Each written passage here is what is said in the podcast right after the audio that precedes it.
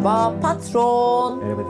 Hobbit bölümlerine devam ediyoruz. Abi geldik dördüncü bölüme. Daha önce kısa bir mola vermişlerdi. Evet. Elrond'la sohbet etmişlerdi. Aylık vadede yediler, içtiler, yaralarını sardılar. Şimdi yola devam ediyorlar. Devam ediyorlar. Dördüncü bölüm tepenin üstü, tepenin altı. Aylık vade adından anlaşılabileceği gibi iki dağ arası yarılmış da ortasında bir vade açılmış gibi bir bölgede olduğu için Elrond'un oradan çıkıp devam ettiklerinde Misty Mountain's'ın puslu tepelerin orayı tırmanmaya başlıyorlar. Günlerce oraları tırmanıyorlar. Orada çok değişik çeşitli yollar falan da var. Ama her biri başka bir sonuca çıkabilecek yollar. Sadece bilenlerin gidebileceği. O yüzden de Elrond'un tavsiyeleri Gandalf'ın da aslında büyük hafızası. Daha önce oralardan geçtiği için ustalığı, arifliği sayesinde yanlış yollara falan sapmadan devam ediyorlar. Ama günler geçmiş olmasına rağmen hala dağları tırmanıyor durumdalar. Yani bayağı uzun mesafe kat edilmesi çok güç. O yüzden de ufak ufak mırıldanmalar falan da başlıyor. Bitmiyormuş gibi geliyor yol falan. Yani böyle bir keyifsizlik oluşuyor. İlk günler fena değil hava. Daha ılık, daha sıcak, daha normalmiş falan ama yükseklik arttıkça, rakım arttıkça hava sertleşiyor ve daha sert bir hale geliyor. Yani kardı, işte rüzgarlar falan korkunç bir hale geliyor. Bilbo da şey yapıyor. Üşüdükçe böyle batıya bakıyor. Şairi düşünüyor falan gene her zaman gibi. Benim burada ne işim var ya ben keşke evimde olsaydım. Sayısız defa dediği gibi bundan sonra da diyeceği gibi gene aynısını diyor. İlerlemelerini de çok engelliyor. Hızları çok yavaş kalıyor artık. Hani hem rüzgardan hem kardan korunmak hem doğru yolları bulmak falan açısından. Bir de çok tehlikeli bir yolculuk bu. Midillilerle katırlarla yapılıyor. Çoğu zaman katırların üstünde değiller zaten. Çünkü yollar çok dar. Katırları ellerinde hani yularları ellerinde kendileri yürüyerek tek sıra halinde kat ediyorlar. Ve Bilbo şey diyor aşağılara doğru bakınca bir seferinde diyor ki otlar biçilip kurutuluyor ve pikniklere çıkılıyor. Bu hızla gidersek biz daha diğer yamaçtan inmeye başlamadan evvel millet hasadını falan yapacak. Kış geri gelecek falan diye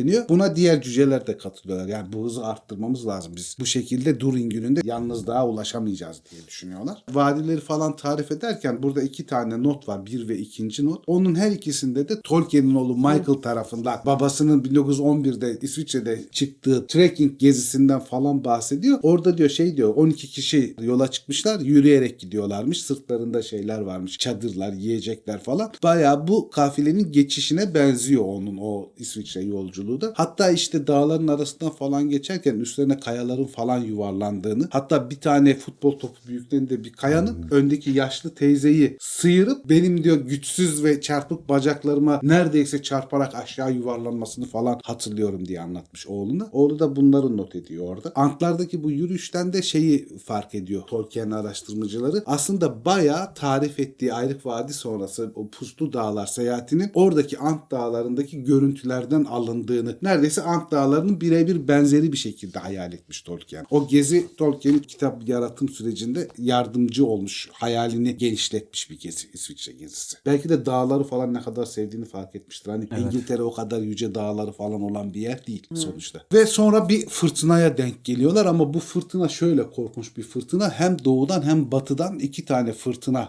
geliyor ve birbirleriyle çarpışıyorlarmış gibi. Tam bunların ortasında kalıyorlar dağlarda. Korkunç bir şekilde tipi var ve inanılmaz gök gürültüleri, şimşekler, hava bir yağmura dönüyor, bir kara dönüyor. Tipiden falan boğuluyorlar. Temel ilerleyememeye falan başlıyorlar. Tabi bunların en fazla eziyetini de Bilbo çekiyor. Çünkü en küçük olan o. Yani karlar çok yükseldiği zaman diğerleri beline kadar kar olduğu zaman Bilbo'nun çenesine kadar, burnuna kadar kar olmuş oluyor. Bu yüzden çok eziyet çekmeye başlıyor ve söylenmeleri de artıyor. Bunların arasında da şeye rastlıyorlar. Herkesin çok sevdiği aslında Hobbit okuyanların. Daha sonra Yüzüklerin Efendisi'ne yansımamış taş devleri diyor orada Hobbit'te. Taş devlerine rastlıyorlar. Filmde gördüğümüzde taş devleri birbirlerine taş falan atıp kavga ediyorlarmış gibi Hobbit filminde. Hobbit'te taş devleri birbirlerine taşlar falan fırlatarak tabii taş derken bu şu şekilde taşlar değil Kaya. koca kayalar fırlatıyorlar. Onlarla oyun oynayıp şakalaştıklarını, güldüklerini falan söylüyor Tolkien burada. Yalnız tabii umursamadıkları için bu kafirliği taşların bunlara çarpması durumunda ölmeleri söz konusu. Yani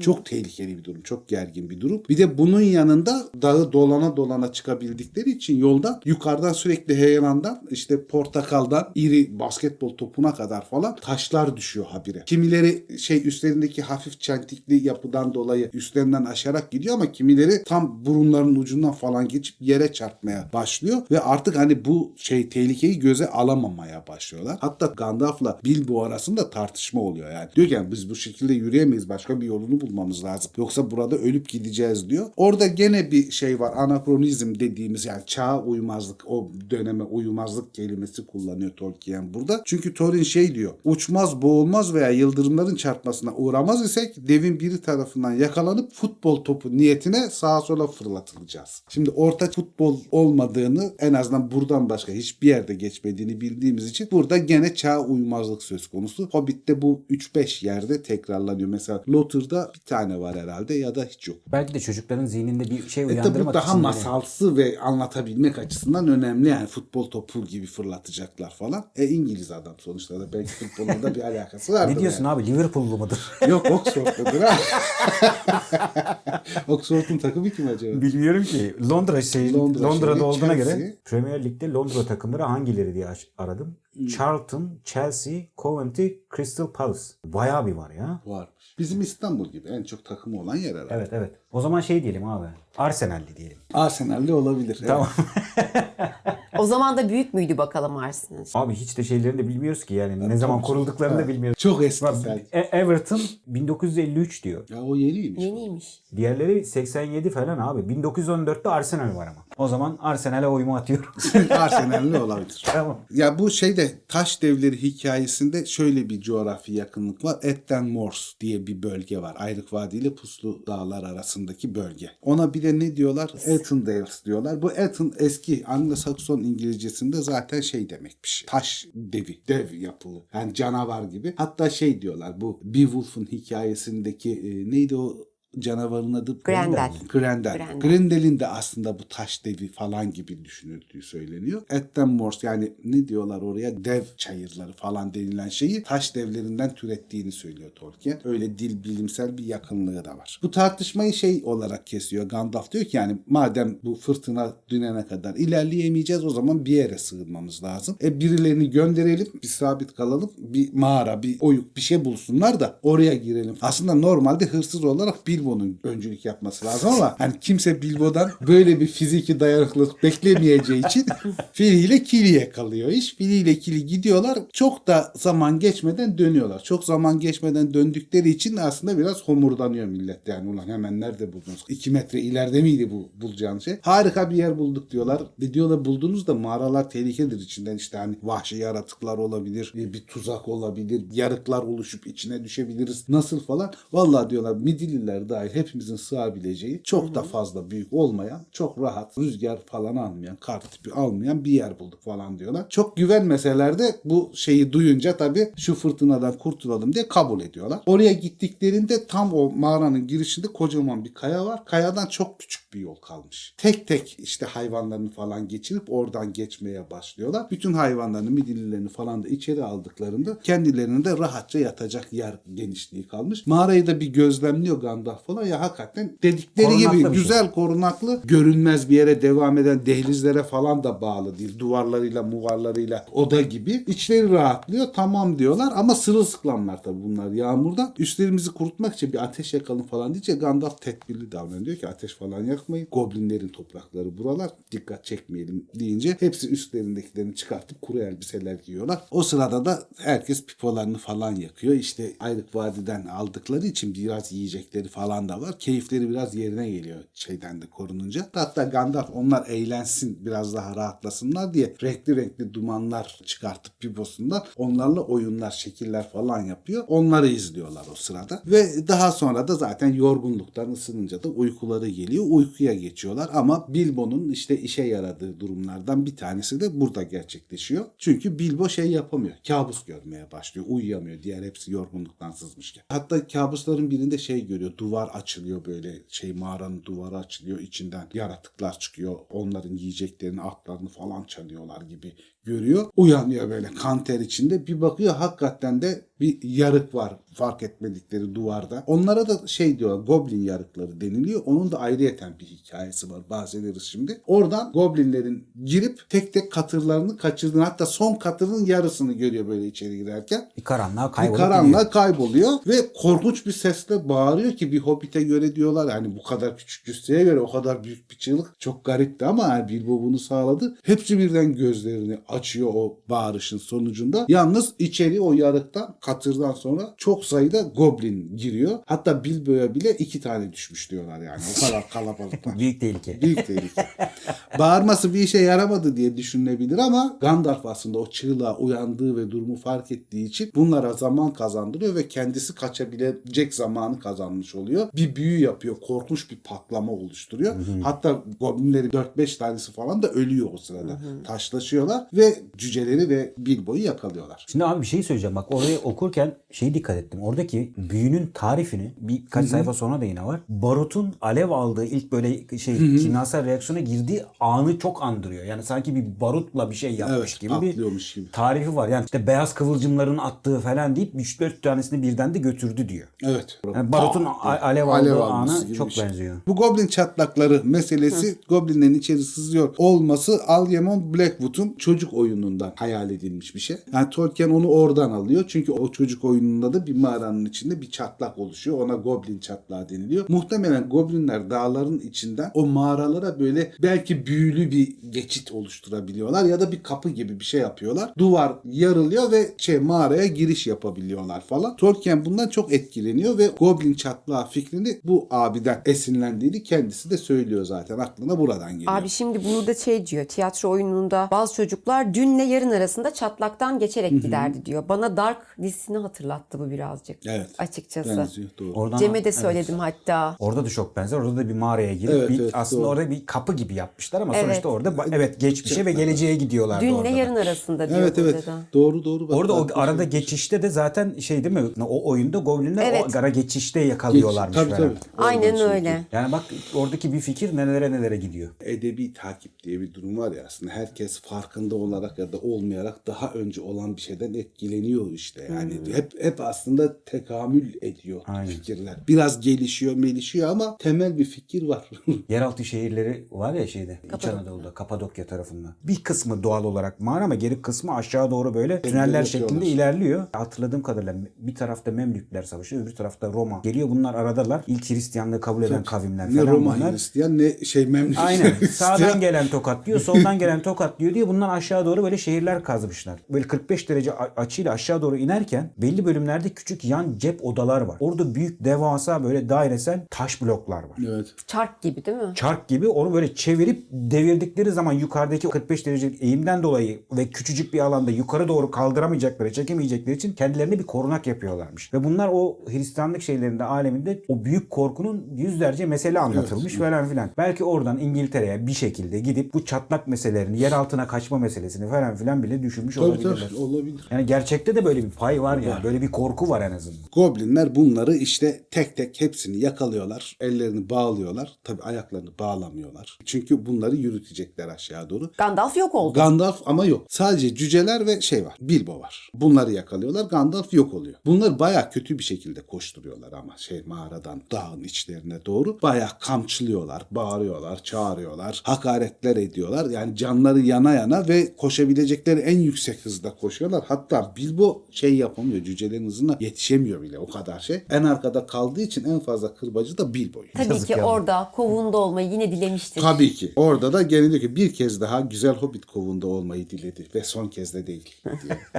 Goblinler tabii bu arada şarkı söylüyorlar. Yani bayağı şey durumu anlatan bir şiir şarkı neyse. Tabii burada şarkı diye geçiyor. Tempo tutarak bir marş herhalde. Filmde de çok güzel bu şarkı birebir çevrilmiş. İşte şak çak kara çatlak kavra yakala çimdikle kap işte iniyorsun delikanlı goblin kasabasına diye başlayan bir şiir. Bayağı güzel bir şiirdir. Eğlence olarak, sanat olarak değil mi? Yani şeyi ilk hatırlıyorum. Yani mesela işte bu bölümden haberdar olmayan filme gittiğinde lan ne alaka falan bunlar niye şarkı söylüyor muhabbeti olmuştu. Bir iki kişiden duymuştum. Yok, kitapta da Ama aynen kitapta var. aynen şarkı söylüyorlar. Aslında bu Goblin sahneleri kitaba en uygun sahnelerden bir tanesi değil mi abi? Evet. Hemen hemen. Yani Bayağı en şey. uygunu bu hatta. Kitapla en fazla benzerlik olan kısım bu Goblin muhabbeti. Doğru. Ta ki o işte kaçıştaki büyük savaş muhabbetine kadar orası biraz tabii CGI ile abartılı ama geri kalan kısmı yani olayın geçiş örgüsü çok, Çok- çok benziyor. üst üste oturuyor.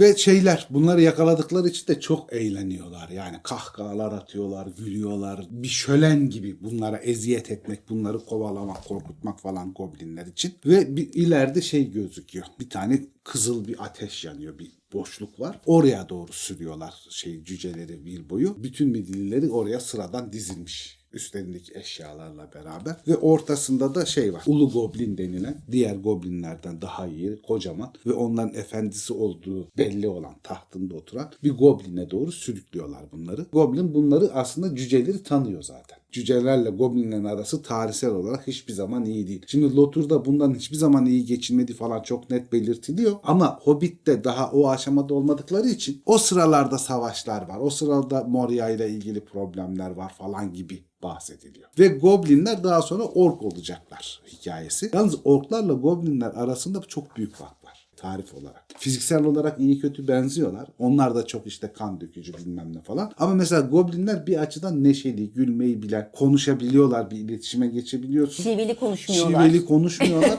ve tam böyle bir barbarlık durumu söz konusu değil. Daha espri anlayışları olan birileri. Ayrıyeten cüceler kadar neredeyse iyi dağ oyukları, mağaralar açtıkları söyleniyor. Alet edevat yapabildikleri söyleniyor. Ve neredeyse makine tüfeği tarif edecek de bir şey anlatıyor. şey, silahlar yapabiliyorlar ve goblinlerin el maharetlerinin falan bayağı gelişkin ve usta işi olduğundan falan bahsediliyor. Oysa orklar Lotur'a gelindiği zaman şeydirler hani emirle bir Vahşi. şeyleri yapabilirler. Onun haricinde öyle bir yetenekleri yok. Hani çok estetik silahlar yapabilsinler, çok karmaşık mekanizmalar yapabilsinler falan. En fazla işte kuşatma kuleleriyle hakikaten kaba saba olan kılıçlarını yapabiliyorlar. Oysa burada tarif edilen goblinler bayağı zanaatkar canlılar. Ve diyaloğa açık canlılar. Razı edebilirsen yırtabilme ihtimalin var. Evet. Ulu Goblin bunları görünce diyor ki kimdir bu sefil kimseler diye sesleniyor. Cüceler ve bu diyorlar. Bu dedikleri Bilbo. Yani o cüceler Ezikliyorlar Bilbo'yu. Ezikliyorlar Bilbo'yu. Diyor ki onları ön sundurmamızda bulduk. Demek ki orası goblinlerin çıktığı bir bölge zaten. Balkon orası. Balkon gibi bir şey. Dağlara açılmış kapılarından biri. Thorin ortaya çıkıyor. Cüce Thorin hizmetinizdeyim diyor. Tabii bunu aslında nezaketen söylüyor. Bir açıklama yapmak gerektiği için diyor ki bizim sizle hiçbir problemimiz yok. Biz sizle bir problem ya- yaşamak da istemiyoruz. Biz yolumuza devam eden işte doğudaki akrabalarını ziyarete giden bir cüce kafilesiyiz. Tüccarız. Savaşmak falan gibi de niyetimiz yok. Müsaade ederseniz yolumuza devam edelim hikayesi oluyor. Ama buradan ne anlıyoruz Zafer abi? Thorin tam bir salon erkeği. Salon erkeği. Koşul ne olursa olsun centilmenliğini hiç bozmuyor. Hiç bozmuyor. Ya bence bürokrasiyi iyi biliyor. İşte krallığın getirdiği prens eğitimi almış zamanında abi. Yani öyle düşünmek lazım. Ha burada 7 numaralı not var arkadaşlar. Bu önemli. Şu açıdan önemli. Tolkien'in goblinler meselesini nereden hayal ettiğini ya da nereden evrildiğini görüyoruz. Burada Tolkien'in de zaman içinde edebi zevkinin ya da edebi kıyaslarının değiştiği notunu da fark ediyoruz. George MacDonald'ın Prenses ile Goblin eserinden. Bu 1872 yılında yazılmış bir eser. Oradaki goblinlerden etkilendiği söyleniyor. Bir de 1954'te Naomi Mitchellson'a hitaben yazdığı mektupta diyor ki goblinler sanırım yazar MacDonald'ın geleneğinden benim aklımda kalmış. Ve oradaki goblin geleneğini ben düşünerek Hobbit'te goblin karakterleri kullanmaya başladım. Tolkien bu adam hakkında bayağı saygılı davranıyor ilk başlarda. Diyor ki George MacDonald'ın eserinden diyor Altın Anahtar diyor bir peri masalı sayılabilir. Lilith diye eseri ise diyor bir romans olarak kabul edilebilir. Usta bir yazardır falan diyor. Ama 1933 yılına geldiğinde Altın Anahtar için resimli bir kitabı yayınlanacak Amerika'da. Amerika'daki yayıncı Tolkien'den bir ön söz istiyor. Ön sözü yazarken yeniden kitabı okuyunca Tolkien gıcık olmaya başlıyor adama. Diyor ki yani bu bir peri masalı değil. Abi bu peri masalı değil demiyor. Bayağı sert söylüyor Ne yani. diyor? Kötü yazılmış, uyumsuz ve anmaya değer birkaç pasaj dışında çok kötü diyor yani. Bayağı bu peri masalı deyip bırakmıyor. Edebi eleştirileri çok sert. Sert Çok evet sert. gerçekten. Ve neredeyse hiçbir şey beğenmiyor yani. Bir de o var yani Tolkien'de. Sözünde Neredeyse sakınmıyor. Sakınmıyor. Tabii ustalaştıkça, yetkinleştikçe, kendisi kendi dünyasında derinleştikçe e, doğal bu. Her zaten sanatçının yapması gereken şeyi yapıyor aslında. Diğerlerini kenara atıp kendi eserini ön plana çıkartıyor. Doğru yani ama yani şeydir çok yakın arkadaşı işte şey Sinclair'a bile Hmm. ters ters davranıyor yani. Narnia günlükleri de fena değil diyor yani. Wood'un majorlu Smith adlı 1967 yılında yazacağı eser bu ön söz çalışması sırasında aklına geliyor ve o zaman tamamlıyor ve daha sonra da zaten bu ön sözü yarım bırakıyor. O ön sözü yazmıyor. Abi orada çok ilginç bir şey. Oraya örnek olsa hani niye peri masalı değildir örneklemek için o Wood'un şeyini Evet, yazıyor. evet. Bakıyor ki güzel öykü lan boş ver bunu diyor. Ben bunu öykü yapayım. Güzel kitaptır. Onu da hani Tolkien meraklısı arkadaşlar okuyabilir. Bu Clyde Kilby bunun ne derler efsanevi arkadaşı demeyelim de asistanı hep onun yanında olan asistanı şey diyor. Başka yerlerde George MacDonald'dan gerçek bir takdirle bahsetmiş olmasına rağmen Tolkien'i ziyaret ettiğimde sık sık topyekün saldırılar yapıyordu. Ona yazmak yerine vaaz veren ihtiyar bir nine diyordu. Arada da bir röportaj veriyor. Orada da diyor. McDonald'ın kitaplarına tahammül edemediğimi gün geçtikçe daha fazla fark ediyorum falan. Ya edebi olarak hakikaten büyük bir dönüşüm geçiriyor. Ya yaşlanıyor artık lafımı sakınmama gerek yok diyor. Yani bir şey var. Bu adamla bir derdi var. var var çok acı. İskoç yazar, şair, Hristiyan Evet. Üniversitesi var. ha? O Ya var ya İskoç yazar şair dedi mi koy şu fotoğrafı hepsine gider yani. Kimse de, kimse de ardı arkasına bakmaz acaba o mu diye düşünmez. Aynen. Adam tipik ya. Hakikaten. ben aşık da böyle. Değil mi abi? e işte bu Thorin açıklayınca hani biz gidiyorduk bizim sizle bir işimiz yok bilmem ne falan biz rahatsızlık vermek istemedik deyince Ulu Goblin diyor ki siz öyle diyorsunuz da dağlarda ne işiniz olduğunu nereden geldiğinizi nereye gittiğinizi öğrenmek istiyorum diyor. Çünkü diyor ben sizin halkınızı zaten uzun zamandır bilirim ve hayırla da anmam yani. Ve bunu doğru olarak söylemezseniz de size hiç hoşunuza gitmeyecek şeyler yapmak zorunda kalırız diyor. Akrabalarımızı yeğenlerimizi görmeye gidiyoruz falan diye kıvırmaya çalışıyor. Thorin birisi Thorin'in o troll mağarasından bulduğu Okrist'i çıkartıyor. Diyor ki ellerinde bu kılıç vardı diyor. Bunu görünce bütün goblinler vaa diye bir korkuyorlar. Çünkü ta birinci çağda Gondolin'de yapıldığını efsanevi bir goblin savaşları kılıcı olduğunu hatırlıyorlar. Hepsi biliyor. Yani ve direkt olarak düşman oldukları belli olmuş oluyor. Ona diyor biz şey deriz diyor ısıran olarak Biter. Biter. Elfler de goblin doğrayan der. Bu kılıç sizdeyse yani başınıza gelecek her şey mübahtır. Hatta şey diyor. Demek diyor sizde diyor bu kılıç var. Siz bizi kesmeye, öldürmeye geldiniz düşmanlarsınız. Goblinlerim diyor bunların üstüne saldırın, ısırın, tekmeleyin, çekiştirin, parçalayın bunları falan diyor. O sırada beraberce diri diri ve ağır ağır kızartılmakta olan birkaç yüz yaban kedisiyle kurdun sesiyle bile kıyaslanamazdı oradaki gürültü diyor. Bunlara haldur diye giriyorlar yani. Durum hiç iyi değil. Öldürecekler, parçalayacaklar yani hakikaten. Sonra bir karanlıkta böyle mavimsi bir kılıç parıldıyor. Glamdring. Bilbo o kılıcın büyük goblinin içinden girip çıktığını görüyor. Büyük goblin pat diye düşüyor. Ölüyor tabii o kılıçlandığı için. Kılıç kınına geri dönüyor ve beni izleyin diye sert bir ses çıkıyor ortalığa. Bilbo daha ne olduğunu çok fark edemeden olayı görmesine rağmen gene sıranın sonunda goblin salonundan o kılıcı takip eder buluyor kendini. Hızlı koşamadığı için Dory bunu sırtına alıyor. Dory'nin sırtında haldır haldır Gandalf'ı takip etmeye başlıyorlar. Peşlerinde de tabii bir şaşkınlıktan sonra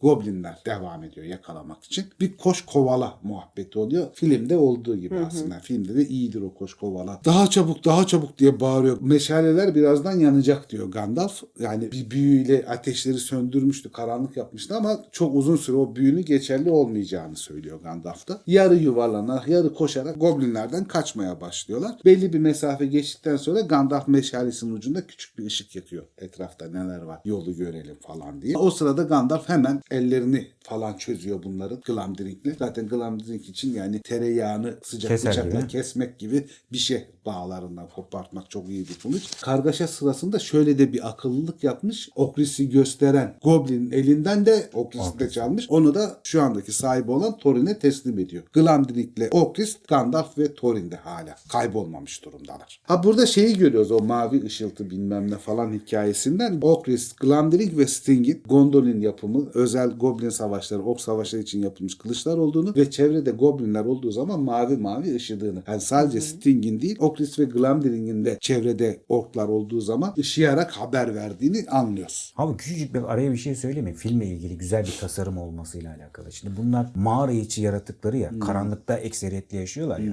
Dikkat et mesela orkların öyle değil ama goblinlerin gözleri koca koca. Kocaman. Yani o karanlıkta daha iyi görebilmek için en ufak tasarım. ışığı bile yakalamak için. Büyük yapmışlar o tasarımı. Çok ince bir detay ama benim dikkatimi çekti. Şey Yani de öyle ya mağarada yaşadığı için. Smeagol. Smeagol'un gözleri de kocaman. Evet. Çünkü o da hani zor görüyor. ışığı Yani olabilir. evet şey yani o şeyi evrimleşmeyi orada göstermişler. Çok hoşuma Evet, gitti. güzel, Küçük, akıllıca. detay ama önemli bir detay yani. Sonra bu kargaşada diyor ki hepiniz burada mısınız? Thorin burada. 1, 2, 3, 4, 5, 6, 7, 8, 9, 10, 11, 12, 13 tamam cüceler ben buradayım. Bilbo burada mı? Bakıyor Bilbo da burada. 14 tamam. Vay vay diyor. Bayağı ucuz atlattık. Tabii bir açıdan da hiç iyi olmadı. Çünkü artık ne midillilerimiz ne yiyeceklerimiz ne ekstra kıyafetlerimiz var. Hem daha kötüsü olabilirdi hem aslında bundan daha iyisi de olabilirdi. Hayat böyle bir şey diyor. Yola tekrar düşüyorlar. Koşmaya tekrar Tabii başlıyorlar. nerede olduklarını da bilmiyorlar zaten Tabii değil canım mi? sadece yolda kaçıyorlar bunlardan. Kaçıyorlar. Nereye gittiklerini falan Hala bir bilmiyorlar. mağaranın içindeler. Evet o şey dağın içindeki mağaralardan birindeler. Goblinler tabii karanlıkta falan daha iyi gördükleri için cücelerden falan daha hızlılar. Aradaki mesafe gitgide kapanıyor. Ve seslerini duymaya başlıyorlar. Burada Tolkien'in ilk masalsı şiiri diye geçiyor. Goblin Ayakları diye bir şiir var. Daha sonra bu şiiri keşke diyor şeyden bütün benim kendi edebi Külliyatımdan külliyatımdan çıkartabilseydim. Hiç hoşuma gitmedi falan diyor ama bunu 1933'lerde falan diyor. İstese yapar da gene de kıyamamış muhtemelen. Çıkartmamıştı ama kendine de söylenme fırsatını kaçırmamış yani. Kendine de huysuzluk ediyor. Kendine de huysuzluk ediyor. Bu Goblin Fit, Goblin ayakları şiirinde Goblinlerin ilk tariflerinde, masalsı tariflerinde yarı elf gibi canlılar. Tabi elf güzelliğinde falan değiller ama elfimsi, ruhani canlılar. Bir de yumuşak ayakları var. Koşarken çok ses çıkartmıyorlar falan. Goblin ayakları meselesi bu masal dünyasına dalanlar için önemli bir mesele. Goblinlerin ayakları sert midir, yumuşak mıdır? Çünkü arkadan gelirken duyar mısın, duymaz mısın? Hani saklanmak, gizlenmek ya da pusu için önemli kavramlar bunlar. Tabi bu kendi dünyası gerçekliğinde önemli bir şey. Ve Bilbo gene burada da aynı şeyi diyor. Benim burada ne işim var?